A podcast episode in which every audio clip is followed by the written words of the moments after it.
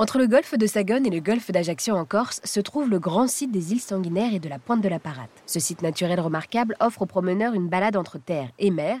Des hommes et des femmes s'affairent tous les jours à préserver cet endroit qui accueille des espèces protégées. Ces espèces côtoient également des bâtiments historiques. Avec Marie Pietre, nous sommes allés au bout de la presqu'île où une tour génoise nous dominait. Marie, qui connaît le lieu par cœur, m'a expliqué l'histoire de cette tour emblématique en Corse.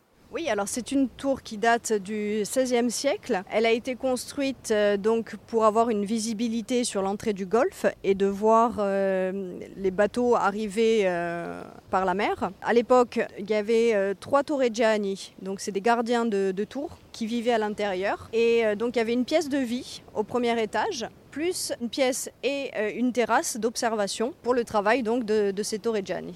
Et alors, du coup, voilà, je le rappelle, nous sommes euh, sur euh, cette pointe de la Parate, à la confluence finalement euh, du golfe de Sagone et du golfe d'Ajaccio en Corse. En face de nous, il y a cette tour génoise. Pourquoi le nom de tour génoise? Donc la, tour génoise de la Parate a été construite au moment de la domination de Gênes sur la Corse et ça fait donc l'objet d'un programme de protection des côtes par le gouvernement de Gênes. Et alors, du coup, vous avez été euh, notre guide aujourd'hui euh, en Corse.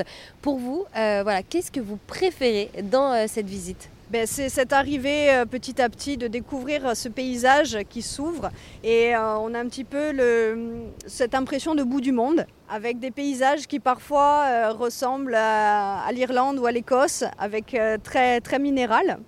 Et en même temps, on a ces touches euh, de maquis qui viennent faire des, touches euh, un petit peu parfaire le, le tableau, avec des touches euh, vert foncé, vert clair, qui se détachent du paysage. Eh bien, merci beaucoup Marie de nous avoir présenté donc les îles sanguinaires et la pointe de la Parate. Ces sites ont été labellisés Grand Site de France en 2017 et cette année, c'est l'année du renouvellement de ce label. Merci à vous.